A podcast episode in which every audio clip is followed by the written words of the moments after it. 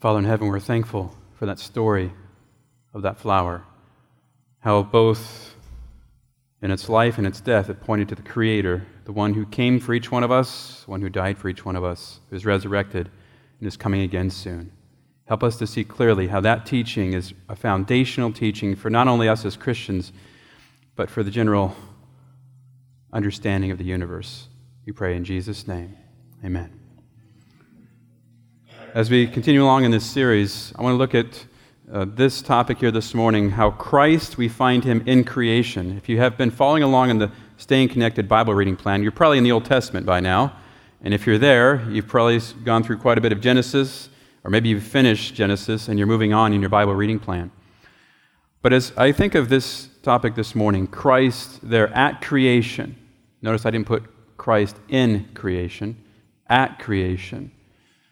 I believe this is a foundational truth that needs repeated over and over again.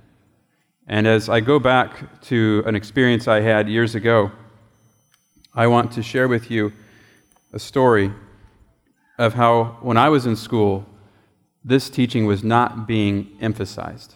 When I went to public high school, uh, there's no real knowledge in my mind of any experience there that, that took place where they were upholding any view of origins other than evolution. And so when I went to Union College in Lincoln, Nebraska, years later, and was taking an origins class from a biology teacher, I was a little bit surprised with the feedback I received one day when I was asked to give a presentation to that class.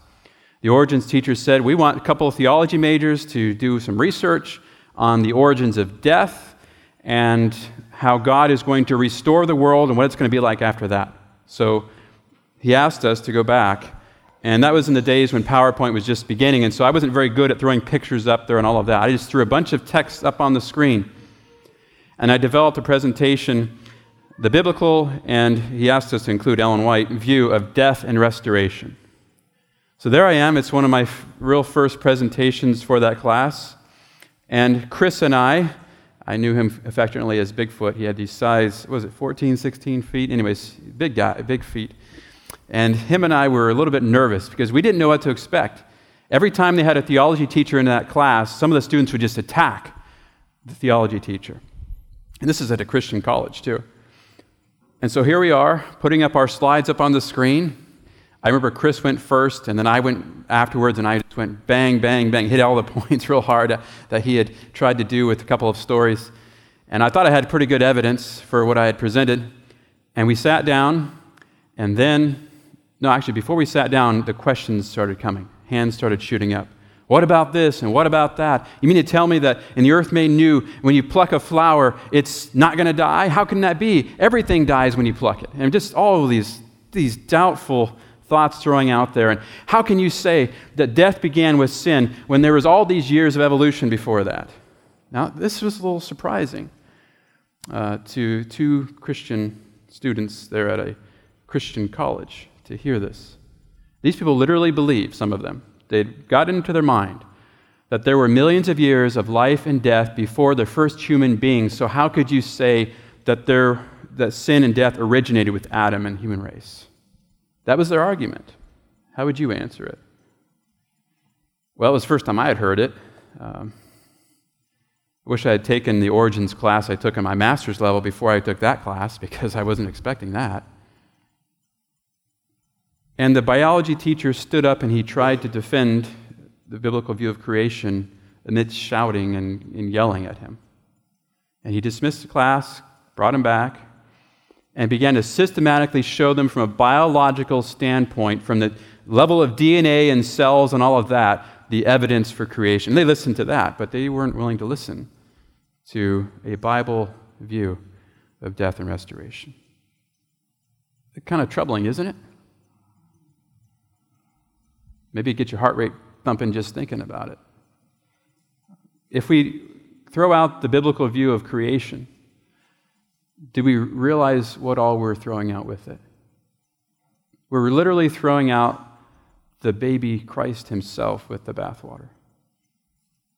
And as I go back into that story, the question comes to my mind why were they so, out of everything they said, why was it that they were so angry? That's what bothered me the most. I could care less if they threw arguments at me. I heard all kinds of arguments going to public school and public college before I got there. That didn't bother me. It was the anger that was just so much there. I said to myself, um, it just doesn't remind me of Jesus.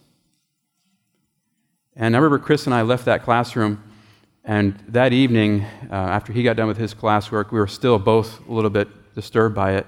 We went for a walk around campus, and we looked up at the stars. We had a nice talk together. Chris is no longer in the ministry now, but um, due to other things.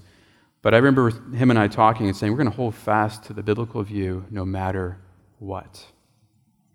Not in a naive way, because there is some science that we need to understand in some ways that does correspond with Scripture. We're not saying absent of science. But when it comes down to it, when it comes to matters of faith and belief, we are going to hold to the biblical view no matter what, even if we don't understand it. As one of you wrote this poem years ago, maybe this is part of the answer as to why they were so angry. Maybe they truly believed that what I was saying was false. Maybe they thought I was deceived. Uh, you can be deceived by what you read, so study God's word and let Him lead. That's what we were trying to do. Maybe that wasn't happening. I don't know. I don't know their hearts. I can't judge their motives. All I know is what I was seeing. It seemed like anything we presented from the Bible was trying to be squashed and put away. You can be deceived by what you hear. Counterfeit resembles truth, so beware. You can be deceived by what you see. Focus on God's truth. It will set you free. Do you notice where this poem is going? It's describing how there are options for us to consider besides the truth. Do you know what's going to happen if we do? We find ourselves slowly but surely being deceived. You can be deceived if you don't pray. So talk with God all through the day. That's, that's a basic fact, too. There are things that, arguments that hit us, philosophies that come our way, different views, even of Scripture, that if we don't watch out for them, could take us away from the pure foundation Himself. Yeah, we must spend time in prayer. Darkness will fade, God's light will shine through, and the Holy Spirit will be there to guide you. If, if we're focused, as it says here, on God's Word and prayer. So, Chris and I, we continued in the faith. We didn't check out. We just started uh, doing some more in depth research. Chris is actually studying to be a medical doctor now um, his scientific knowledge is in there. He actually went into the science part and started finding arguments for creation from science, and it bolstered his faith. Whereas I went the other route, and I began finding uh, linguistic and all kinds of ways to bolster the biblical view. And later on, we put it t- started putting it together. And I'm not going to present all of that to you here this morning. I'm just going to present to you why I believe this truth is important for us to uphold. Creation is pretty clear, points to a creator, right? Uh, even if you pick up uh, Sean Pitman's book, uh, he talks about uh, turtles all the way down. You'll find he's a local member of the Redding Church. He, he will go through and show you point by point by point, design, design, design. Even if you don't believe in a, in a being that, that created everything, there's at least a designer? And you got to figure out what that is. And I believe, from the biblical viewpoint, it's none other than Jesus, the Creator Himself. As you go to Genesis chapter 1, verse 1, it says, In the beginning, God created the heavens and the earth. That same phrase is popping into Scripture thousands, thousands of years later in John chapter 1, verse 1. In the beginning was the Word, the Word was with God, and the Word was God. Do you notice the linguistic link there? In the beginning, God created the heavens and the earth. You get to John, John is very clear. In the beginning, Jesus, the Word, created. So to undermine this text back here, you have to undermine a whole lot of texts that testify of this man right there. And that is why this is so deceptive. I used to have a professor, Elder Sigorowski, and he said, first, they deny the Word of God. No, first, they question uh, church traditions and things like that. Then they deny uh, some of the writings of Ellen White. Then they deny and tear apart the Word of God, and they keep just little bits that they want. And that becomes their conglomerate of faith. And a lot of times they leave the church. Well, it would make sense then to leave the church because, you know what? Jesus is the foundation of the church. And if you're rejecting him, you might as well leave.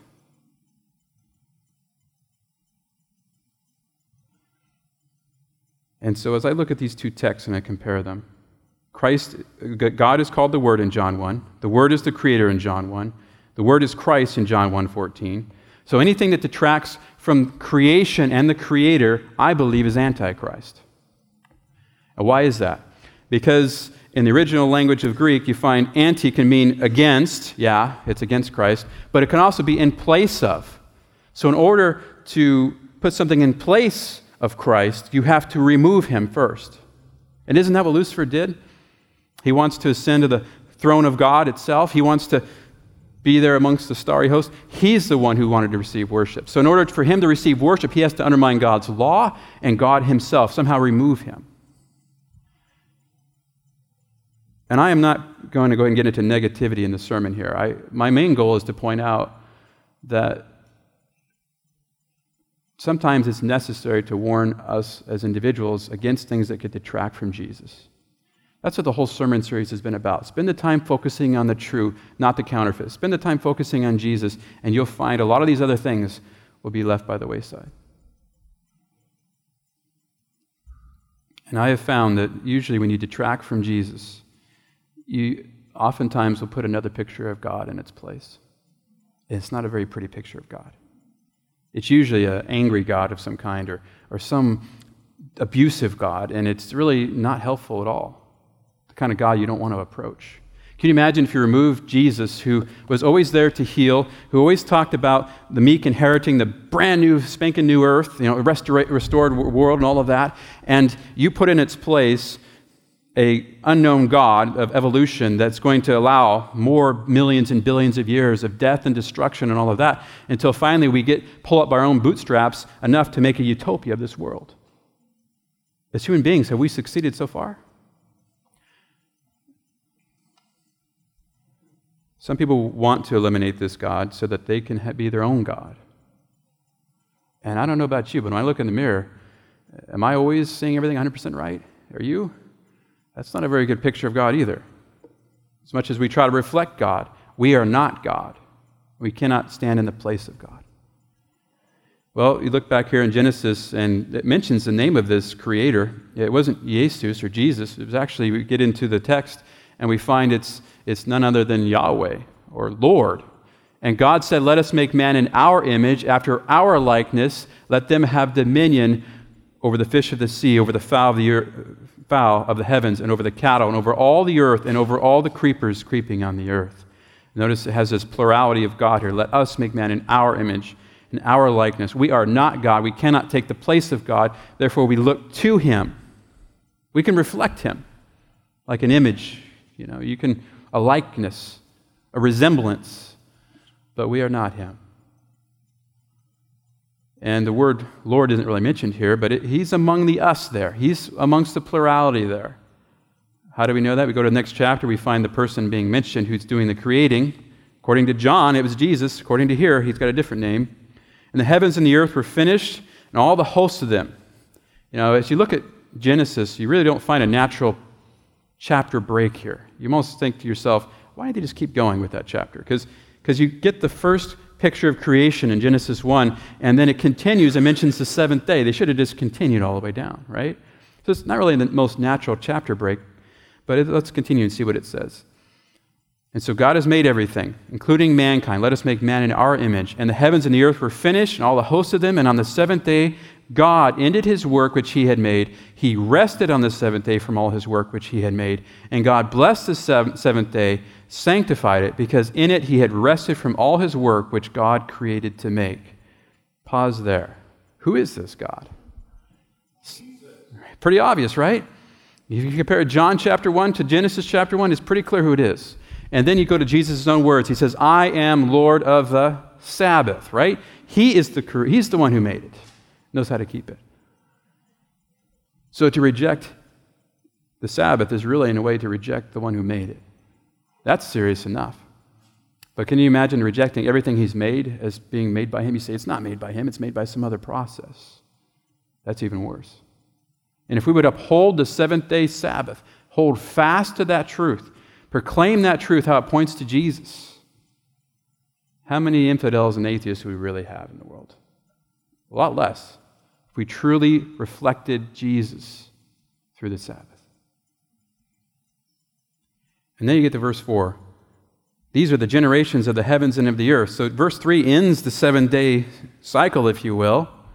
And by the way, if you want to argue about whether it's seven literal days or not, it's pretty clear in the original language. The word yom, day, plus a number, like first day, second day, third day, it always is a 24 hour period in the Hebrew scriptures. And you say, well, Moses didn't know what he was talking about. Yes, he did. Do you not realize he was schooled in the school of Pharaoh and Egypt and all of that? Don't they know what they're talking about? And the sciences and the languages and all of that to be prince of Egypt? Sure, he does. You go to the book of Hebrews, it tells you that too. That he was schooled in those things. But he set aside those things to be the leader of Israel. And so he knows what he's talking about. These are literal seven, seven day cycle of a week. And then it says, These are the generations of the heavens and of the earth when they were created in that day Jehovah God or Yahweh God, different pronunciations people get German, Jehovah.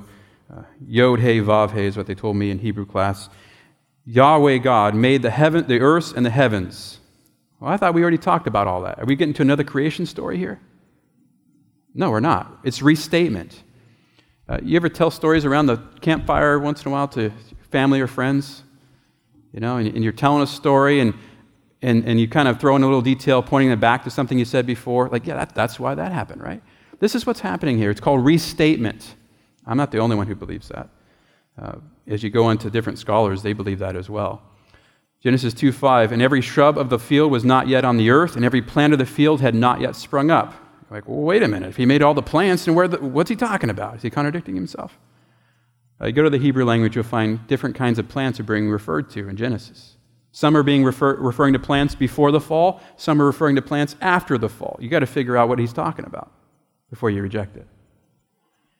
For Jehovah God had not caused it to rain upon the earth, and there was no man to till the ground. You're like, whoa, wait a minute. I thought he already made man in day six.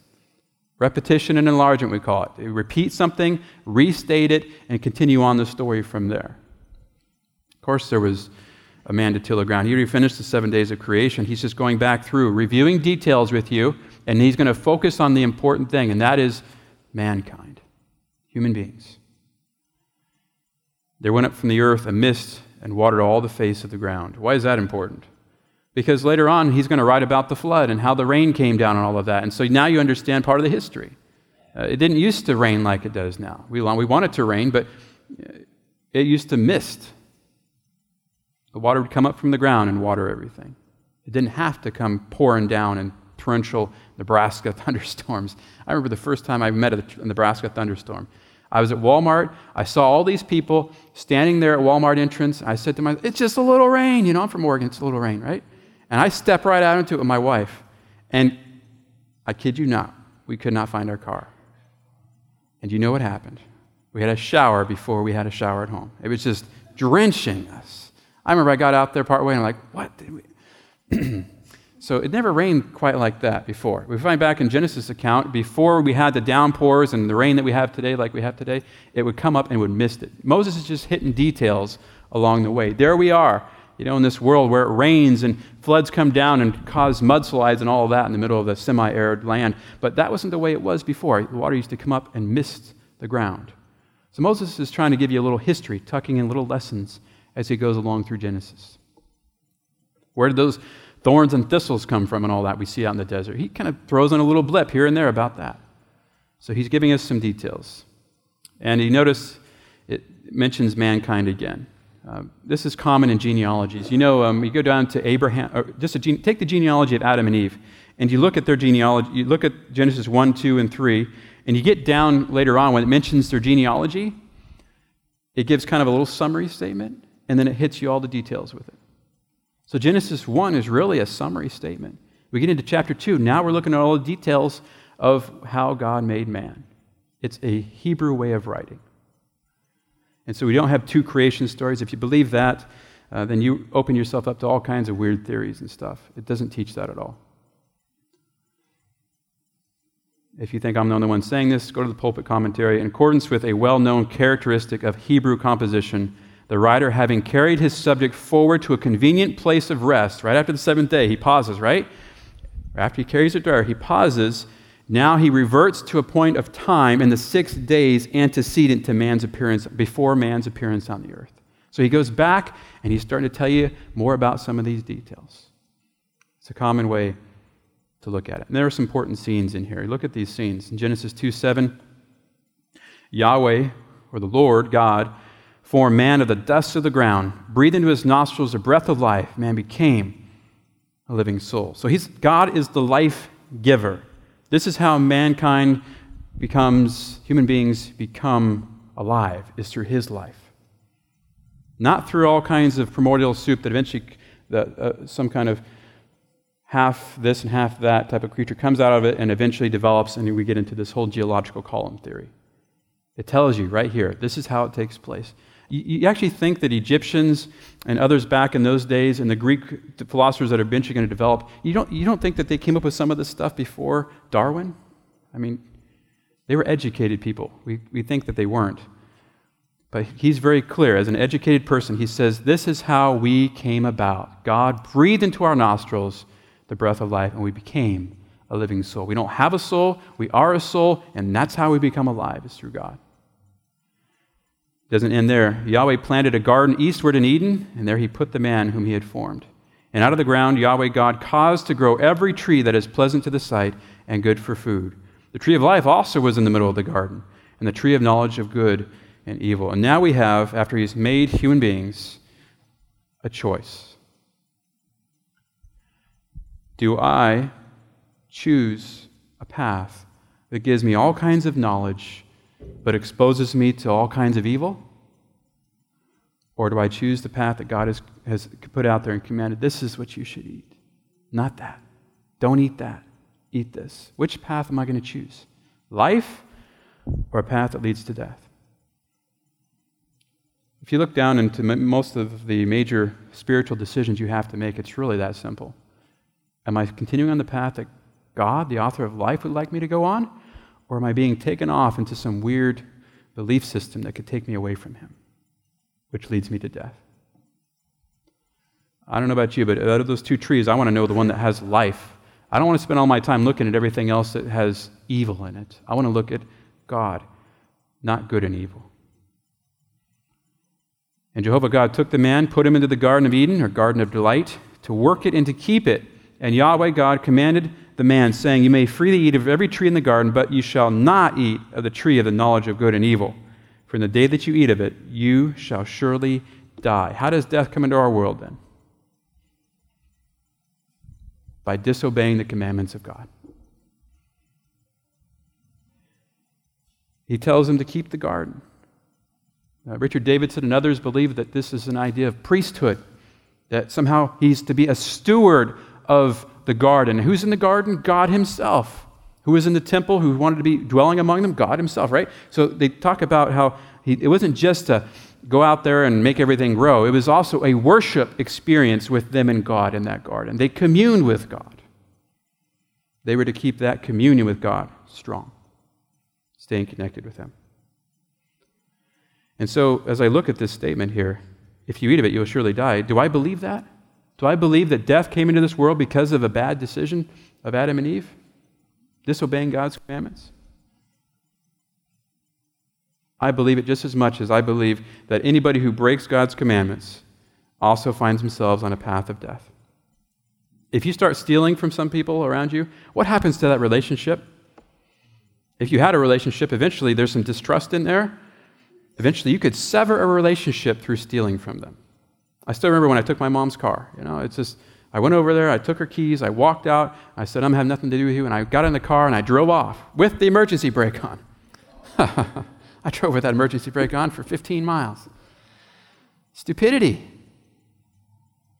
Took the police quite a while to catch up with me. Uh, I knew how to get away from them and leave the car one place and be not found when they came looking. But eventually it hit me that, you know what? You can't run forever, Murray. You not only hurt broke the law, but you hurt your mother. What was that little still small voice doing to me? Telling me you've done something here to, that could be irreparable unless you want to make, uh, make things right with your mother. So whether you want to turn yourself in for the sake of the law or take, make things right with your mom, turn yourself in for your mother. So I did. And I still remember uh, being locked up there and on the phone there, and she's like, Well, why did you do what you did? You know? Why did you do that? If you're a mother, you, you know that question is is hard to answer from some stupid young people like me. but a, a relationship was severed there. And I had to earn her trust back.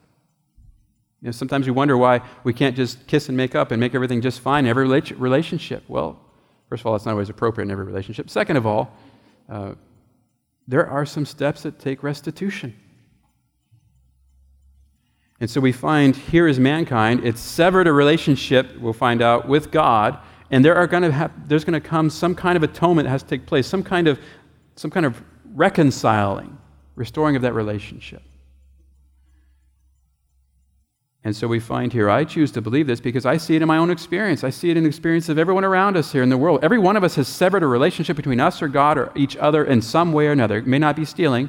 It may be that you were angry with that person and you, and you fought with them. Or it may be that it was uh, some harsh words that were spoken. Whatever it is, you can find that we have all broken a commandment in one way or the other.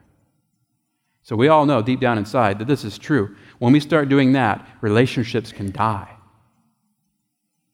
So our experience tells us this is true. But I believe it because it's also just right there in the Bible. And look at, you know, who's the one who's telling, giving this commandment? Jesus. Jesus himself. That's Yahweh God. That's the Lord God in the Old Testament. That's the one who's right there at creation who makes them. That's the one who makes human beings. That's the one who makes the Sabbath day. This is none other than the Lord himself. And what does he say about what Moses writes? Beginning with Moses and all the prophets, he testifies that what Moses wrote is true. And so you either believe this is true or you reject the words of Jesus too. And now I go through the whole Hebrew scriptures, starting in Genesis. The Lord God makes woman from Adam in Genesis 2. He officiates at the first wedding between a man and a woman, which we are going to find when we get to Romans how society is undoing that. And he pronounces a formula for marriage. The two shall become one. A man shall leave his family and all that, and, and unite with his wife, and the two shall become one. And then he allows that serpent to come into the garden. You're like, why did he allow that to happen? Well, they got to make a choice, don't they? Every commitment you make in life involves a choice. No, no different than the one between us and God. Eve twists his words, Satan twists his words, and then we know what happens. They fall, right? Adam and Eve both fall. And does God just leave them alone and say, okay, I'm done with you? I think I'll just nuke you and start the whole world over again. He doesn't do that. It's kind of like when you're watching two young people, two children fight, and you, you're like, okay, you get involved at some point, and you're hoping that you're hoping that at some point they'd see the right way to go. And so you're trying to teach them a lesson. And he calls out to them. God knows exactly where they're at, but he wants them to respond. They heard the voice of Yahweh God walking in the garden in the cool of the day, and Adam and his wife hid themselves from the presence of God in the middle of the trees of the garden. They're right there in the midst of where their sin took place, they're hiding themselves in those trees. He keeps calling out to them. He gets a hold of them eventually, pronounces a curse on the land and all different curses because of sin in Genesis 3. This is the Lord Himself, pronounces a promise to them that there would come one that would crush that head of that serpent, would put an end to that way of death. And how can he make that promise? Because he himself is going to do it. And then he makes clothing to cover their nakedness in Genesis 3:21, and then it says in 3:22 he puts them out of the garden. And I imagine it's doing, he's doing it in sorrow because if this is the same person we're talking about in the New Testament, he doesn't change. He has that sorrow over Jerusalem. He weeps at the tomb of Lazarus, whom he's going to resurrect right away. Imagine him in sorrow, having to expel these people from the garden and not be in their presence face to face like he used to. Isn't there some sorrow to that feeling, to that ex- experience? He said, Behold, the man has become as one of us to know good and evil. And by the way, we can't handle good and evil in and of ourselves. We, we need, God Himself knew there was good and evil.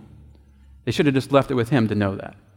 But instead, now they're experiencing it. Now, lest He put forth His hand, take also the tree of life, and eat and live forever, Send him out from the garden to till the ground. And it says, And he drove out the man. This is the Creator had to do this.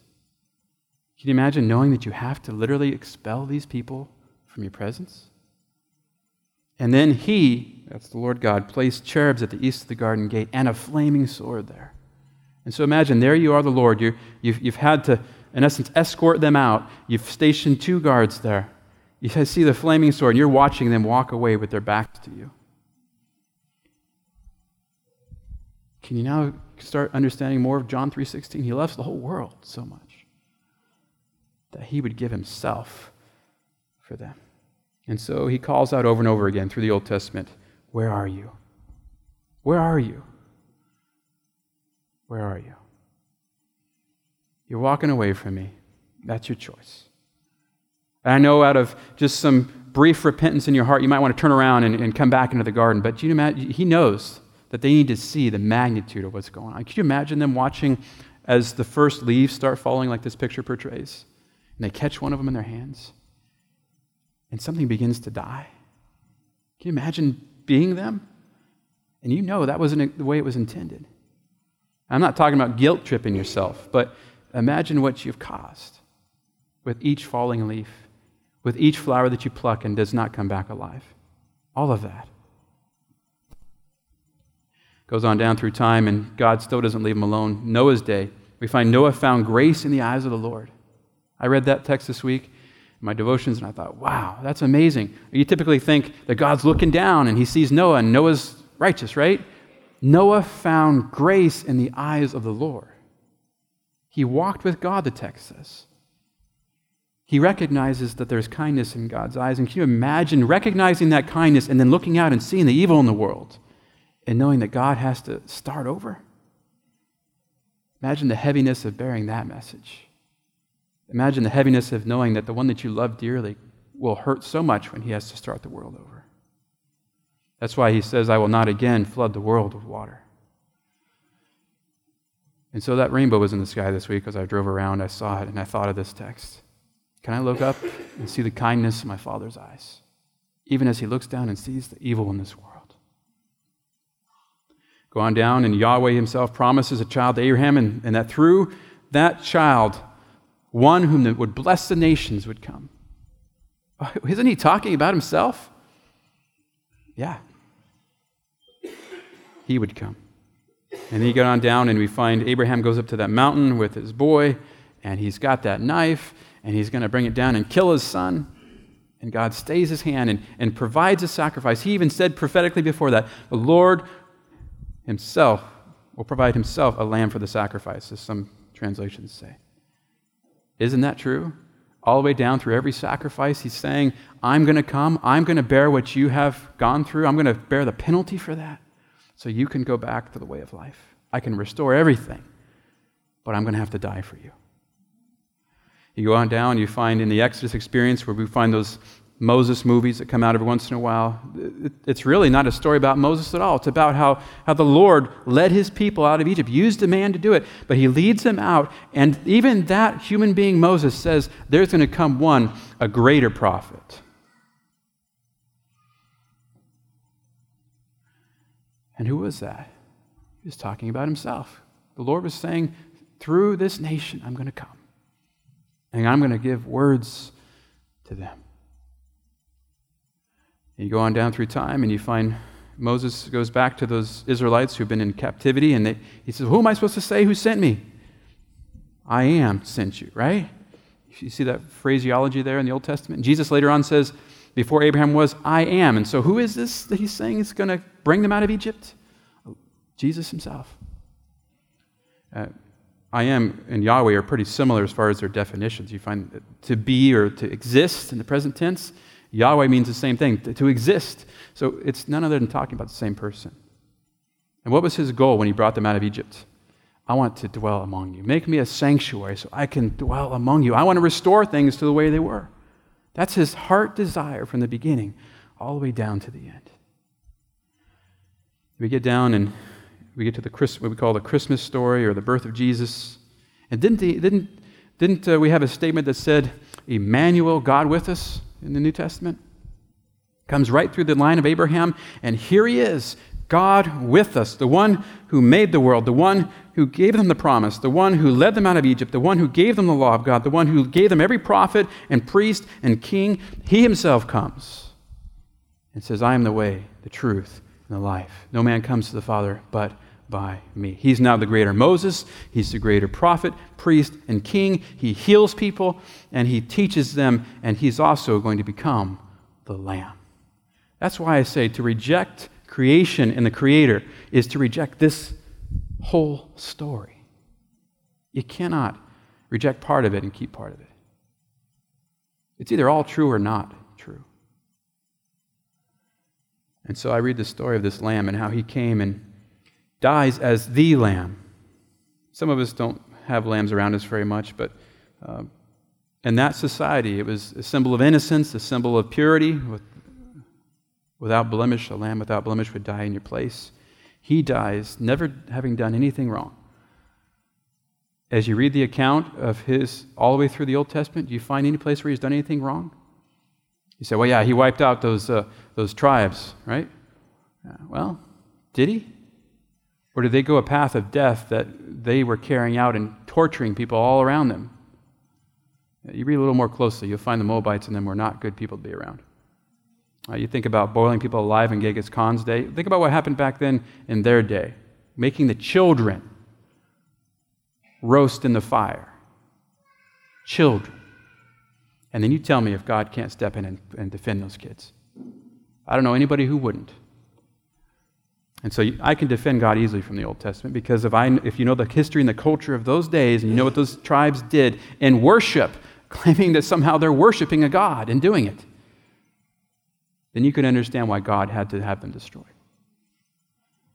And so I find him all the way through the Old Testament. He comes, and all the law and the prophets and everything points to him. And something happens on that cross, something that's divine, unexplainable, scientifically unprovable. They say, well, yeah, you poked his side and blood, water and blood came out. It means he died of a, some heart problem. Okay, there's a little science to it. But can you explain what happens when you choose to believe that's true? And you begin to feel that peace inside that if God loves me that much, if I'm of that much eternal value to him, then why wouldn't I want to believe that story? What other story do you want to believe? This world is not getting any better. You can give us trillions of years, it's never going to be that way on our own. Because there's always going to be a mini Hitler or a major Hitler. There's always going to be some kind of genocide or some kind of war. There's always going to be something to get in the way of human progress as we know it. There's always going to be some flaw. And if there's no flaw but ourselves, that's a big enough flaw. And so I can't explain everything that happens on the cross. It's called a miracle where somehow we can become at peace with God. We can have an atonement, they call it in the Old Testament. We can be at one with Him all of a sudden when we were far away from Him. And so all Scripture testifies of Jesus. So, my question to you is I hear all these different thoughts out there in Christendom. Can we safely reject one portion of it? I don't think so. Because then eventually you reject my friend Jesus. That's why I ask that simple question all the time. What does this teaching or whatever you want to share with me? Uh, I even ask my professors, what does this have to do with Christ? Does it bring me closer to Him? I feel like you're drawing me away from Him, you know? If it doesn't bring me closer to Him, then maybe it's standing in place of Him. And I don't want anything to do with it. And so we come to uh, our young people. I, was, I didn't give you your assignment, but the question I had how does a false picture of creation undermine the cross? What eventually develops if we reject the creation story and the cross? I'll show you what develops. Romans chapter 5. Therefore, even as through, through one man sin entered the world, Paul believes it, so you got to get rid of his writings. You got to take your, your, your uh, scissors and you got to just cut that right out of the Bible. Okay? I don't know. I think we can learn something from this. So I don't want to cut it out of the Bible, do you? Says, Through one man sin entered the world, and death by sin, and so death passed on all men because we've all sinned. We all know that. I don't care whether you've been in the pew all your lives or not. Been in cradle roll or Sabbath school or Sunday school, whatever. we all know deep down we've been angry at somebody, we've said hurtful words to somebody, we haven't told the complete truth at a time or two. You just go on down on the list of the Ten Commandments, and either in thought or deed, we've all done it, one of them, wrong. And we all know the feeling it has between us and God, the separation, and then the separation between our fellow man. So Paul's very correct. He says, We have all sinned. For until the law, sin was in the world. Until the law, sin was in the world. But sin is not imputed when there is no law. We think the law is negative, but Paul's saying once the law is introduced, which is, it was there back in Genesis, wasn't it? Commandment, right? There was a commandment there not to eat of the tree. So the law was there. And he's saying, if you don't think it was, then you're saying they didn't sin. And God's a liar then. The whole story's a mess. But death reigned from Adam to Moses, even over those who had not sinned in the likeness of the transgression of Adam. Maybe you didn't take that fruit, but you've sinned. And Adam is a type of him who was to come. Whoa. That's a whole other sermon there. But nonetheless, Adam points forward to Jesus. Not in his fallen state, but, G- but Adam points forward to him in his unfallen state. Think about it. Here he was. He was a child of God. He had rulership of this world. Perfect, without sin. Isn't that Jesus? Unless you want to choose the one after the, after the fruit. I don't want to choose that one. I want, uh, that's the Jesus I'm talking about. That's what Adam came to be like. Jesus was the second Adam, according to Paul. And he says, But the free gift shall not be also like the offense. For if by the offense of one many died, much more the grace of God and the gift in grace, which is of the one man, Jesus Christ, abounds to many. So you've got a contrast. You can keep going the way of death if you want, Paul says, or God has been kind. He's sent a second Adam, one to say we can start over if we want, and he will give you, show you his love and kindness put you on the path to life. So if you reject death came through sin, which a lot of people do these days in science classes, they try to tell you that there's all these millions of years of life and death, life and death. All those geological column layers I had memorized, they, they wanted to, to make me believe that somehow there was all this life and death before human beings presented themselves in the world through evolution. But this is saying, no, actually, death came through human beings. It wasn't there before. It's our fault that that's in the world. And now we need to go to Jesus. And so if I reject this story of how sin came into the world and death came into the world through us as human beings, not millions of years before, then I will reject another story. I will undermine creation and I will undermine the cross because the Bible links them together. The Bible links the Sabbath, creation, and the cross all together. And if you want proof for that, go to Revelation 14. The everlasting gospel is linked to worshiping Him who made the heavens, the earth, the sea, the fountains of waters, and all that in them is. So we find Revelation 14 links the good news of Jesus with the Creator worship. And then you go over to Hebrews, and it says, Today is the day of salvation. It goes on and mentions, Therefore, there remains a Sabbath rest for the people of God. And some people say, Well, that means we can worship every day, today, you know? No, actually, it's saying that to reject the rest and not enter into it is to reject the salvation. Because every week when I rest from Friday night to Saturday night, I am saying, Lord, you know how tired I've been. You're going to get me through this day. I'm laying aside my job and everything else, and you say, Yeah, you're the preacher. You got to preach that day. Yeah, well, you know what? The cook prepares the food Thursday and Friday and sets it out for people to eat, right? And so, yeah, there I am. I'm resting today. That's why I enjoy doing what I do. All through the week, it's been prepared. And here I am just putting out the food before you. And so Friday comes, my kids gather around, and we sing praises to God, and I bless my little family, and I say, Lord, I want them to be the people you want them to be. Saturday night comes, popcorn pops, and some other things happen, and my little boy tell, asked me to, to sing a song again, I think I'm going to say no. I want to. I feel kind of sad that the Sabbath. I want to just keep going. And what am I resting in? I'm resting in my heavenly family. I'm resting in the fact that Jesus died for me, and He rested on fr- from Friday night to Saturday night. He rose on Sunday, and so I'm going to rest every week in the fact knowing that Jesus died for me.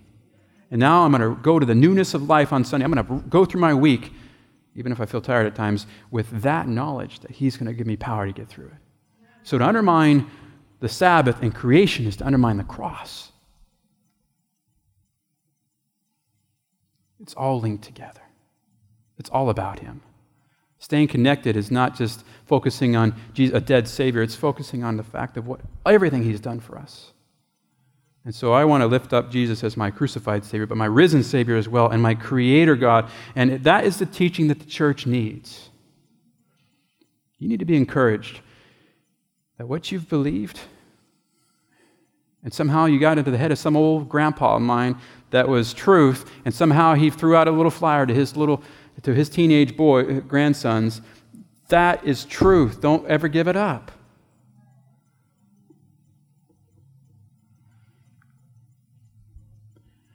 Otherwise, you're going to have a real multitude of options out there. There's a goal to split Adventism into many churches, at least two. And I think if we stand firm on the bedrock of Scripture, especially Jesus Christ's foundation, all these teachings are foundational in Jesus. We will not be deceived. That poem will have the positive aspects for us. We'll be praying, seeking God's word, sharing God's word, changing the world one person at a time or multitudes at a time, whatever God sees fit but this church will go through. Next fall, I'm going to be talking about the Iceberg Chronicles, and we'll deal with more of this. But I want to move on now because the results of not knowing, acknowledging the Lord are even worse than that. What ends up happening is they know people begin to say, "I know God," but they change God into their own image or to images of things in nature. That's pretty hard to imagine, wouldn't it be? It's bad enough to, to develop your own picture of God. That's bad enough. But then to, to somehow downgrade God to being equal with creation. Uh, we get pantheism from that, don't we? God's in everything. Pan uh, is this idea of each, every, all. All is God, pantheism. Or you get to Har- John Harvey Kellogg, which was panentheism, all in God, or God is in all. Either one, same type of thing. This says we cannot do that. If we hold fast the creation narrative and it's a narrative of Jesus, and we hold fast the truths, then we won't become like this. Maybe that's why they were so angry. Maybe mine was just an opinion and they were willing to argue with my opinion. And so it was just, I don't know. I felt like it was talk, I was talking about God, not just an opinion. Maybe it's my interpretation, but it's still the Word of God. And so God cannot be in a fallen nature unless he is invited there. Nature is not inviting him there. Humanity has to invite him one heart at a time. And then eventually he will restore nature to the way it was. So I reject pantheism and panentheism and every version of it because it detracts my God from the picture. And it says eventually we'll take the truth of God and we'll turn it into a lie because we worship the creature more than the creator. And this really is the root of all pet opinions, pride, things that prevent forgiveness. If you somehow devalue us, each other as human beings, if you, if you somehow take God out of the picture, then human beings become equal with things in nature. Isn't that where we get the whole extreme animal rights movement? Okay, and then all, even the puppy dogs can sit up and say, I have rights, right? So Plato said that years ago. That even at the end, democracy will get to the point where it's so out of whack that even the puppy dogs arise and say they have rights. And so what happens in our country? We neglect the Creator, we reject His Word, we take Him out of the picture, and then guess what? I can steal from you, I can kill you, I can do anything I want to because you are not worth very much. That's why there's crime in the land, because they've rejected the Savior.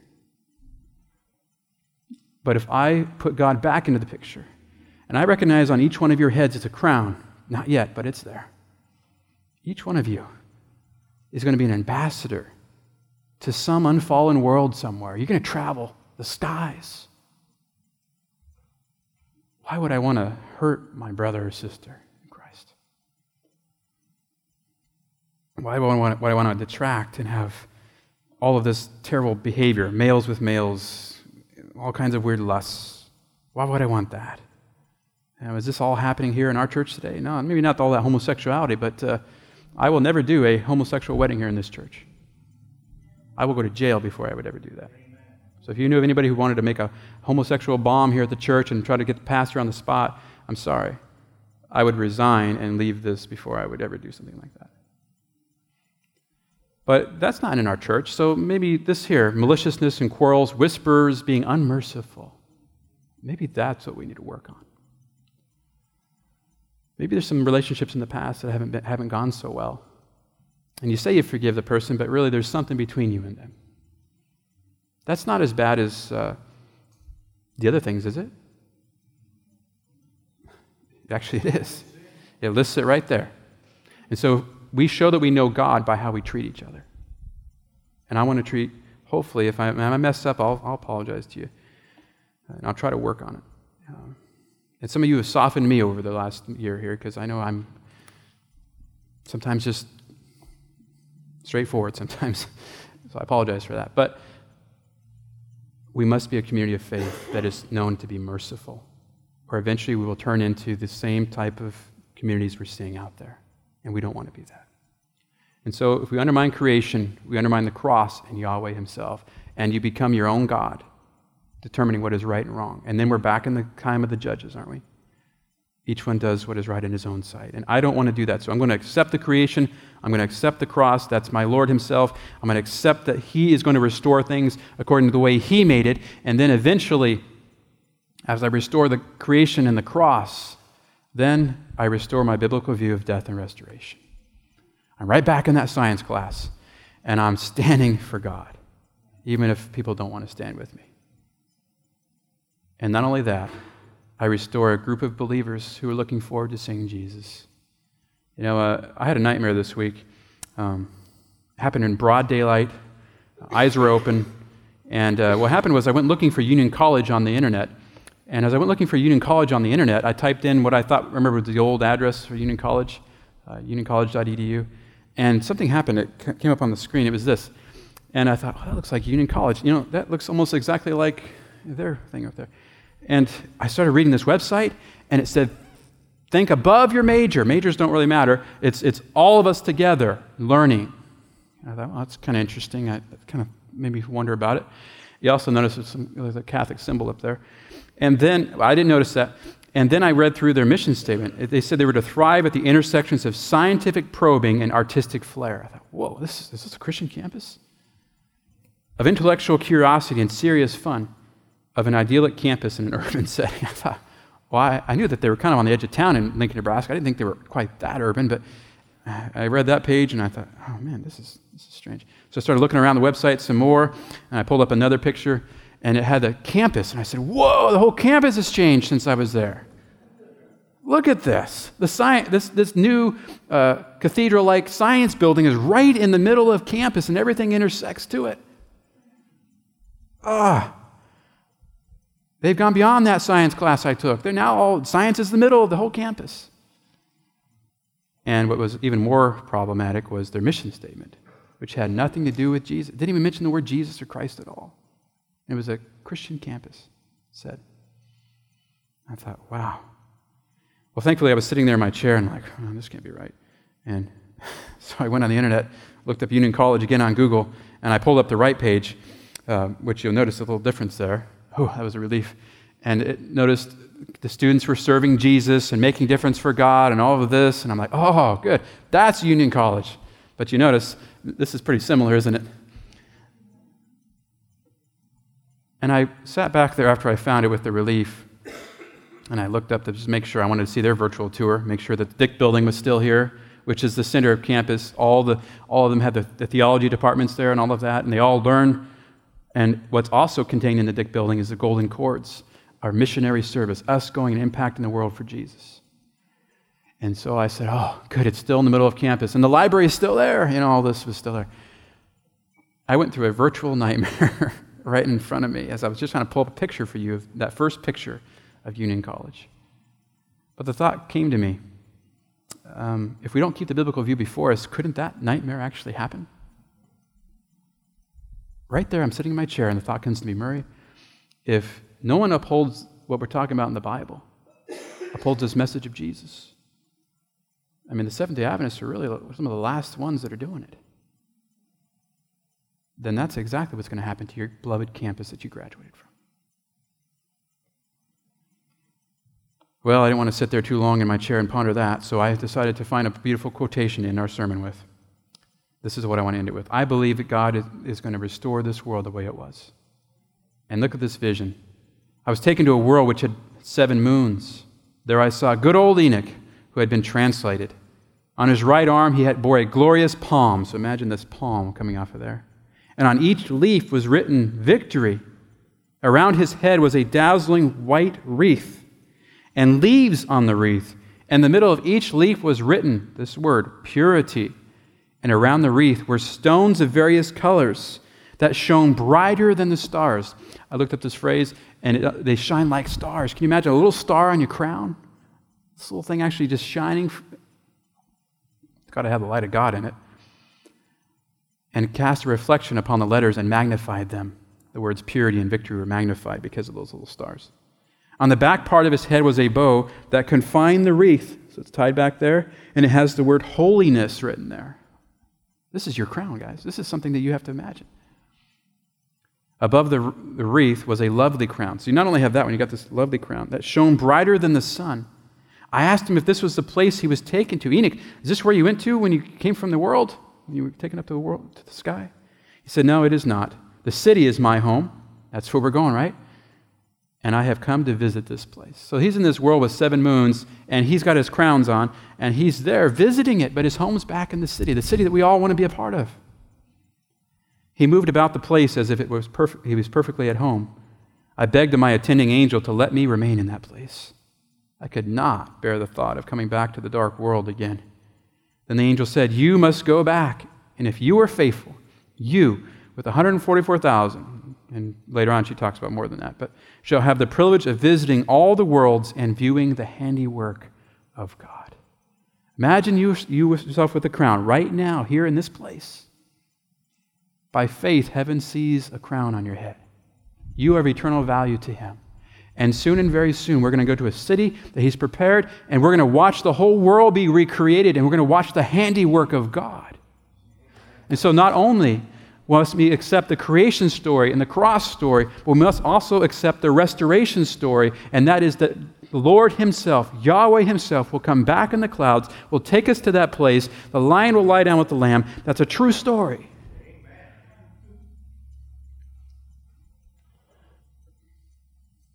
And so I want to focus on that. That we're all going to be there as a family. And so Sabbaths just become a family get together here where we encourage each other and we look forward to that day. So stay connected with Jesus. He's the creator, He was there at creation, He's here today. Father in heaven, we're so thankful for the Lord Jesus Christ. For his name, whoever was Jesus, Jesus, it was the Lord, or Yod He Vav He, Lord. We're thankful for that name above all names that can lead us to understand that He made everything. He died upon the cross to give us the way back to that garden, and He's coming again soon take us home to that beautiful city where we'll travel to worlds unknown, beautiful places beyond this world. But until then, Lord, help us to realize this is your world. This is our Father's world. And we are to reach it for Jesus Christ with a message of truth that's grounded and has a foundation of Jesus himself. Guide us to, the, to that end, we pray in Jesus' name. Amen.